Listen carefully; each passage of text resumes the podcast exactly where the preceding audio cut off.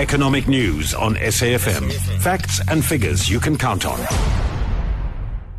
And we join on the line now by Nompumelelo Siziba, who's SABC's business news reporter. So, after the market mayhem that we witnessed, why the rebound in US and Asian stocks? Yes, uh, well, they, they, did come up very nicely, didn't they, in uh, the US and Asia?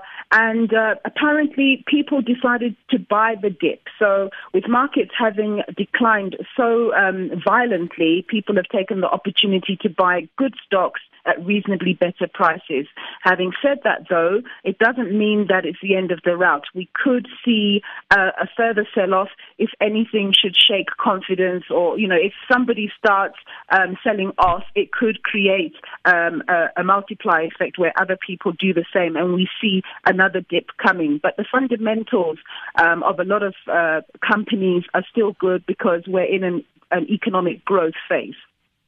And then uh, just looking at what's happening here at home and the political risk factors that we alluded to uh, last week already, was there any market reaction to the SONA postponement?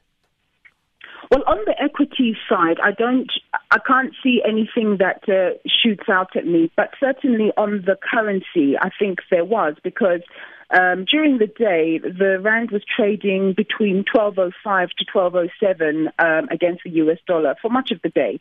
And then a couple of hours after the SONA, we did see it improve. Um, and by the JSE close, it was around 12.03. Right now, as I speak to you, it's around 11.96. So there has been an improvement.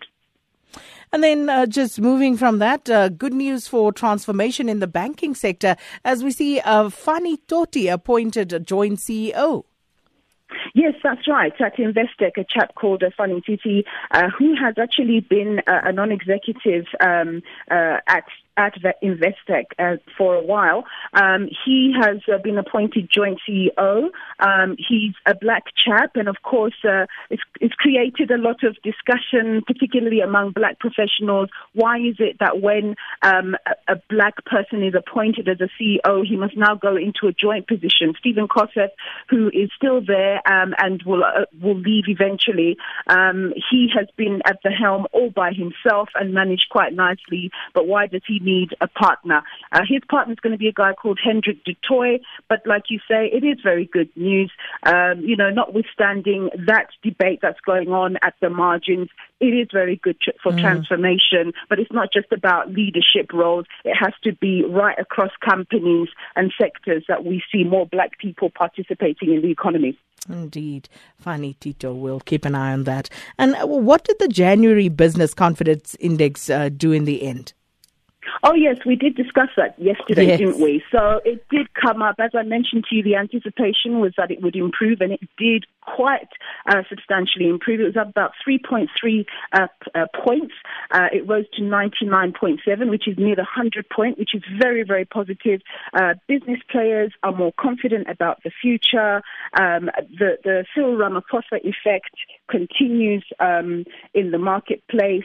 Uh, but as you mentioned earlier in our conversation, there is a lot of uncertainty about what's going on. Um, some people do believe that perhaps Mr. Zuma will resign, given the fact that the NEC meeting that was scheduled for today uh, is no longer taking place. But we have to wait and see, don't we? Yeah, we're just waiting on a date, actually, aren't we? Just, just, just waiting to hear when he is going, because I think uh, the writing is well and truly on the wall, and there's no escaping it. Yeah, we'll see. Thanks so much, Nompumelelo Siziba, SABC Business News reporter. Sakina Kamwendo on SAFM.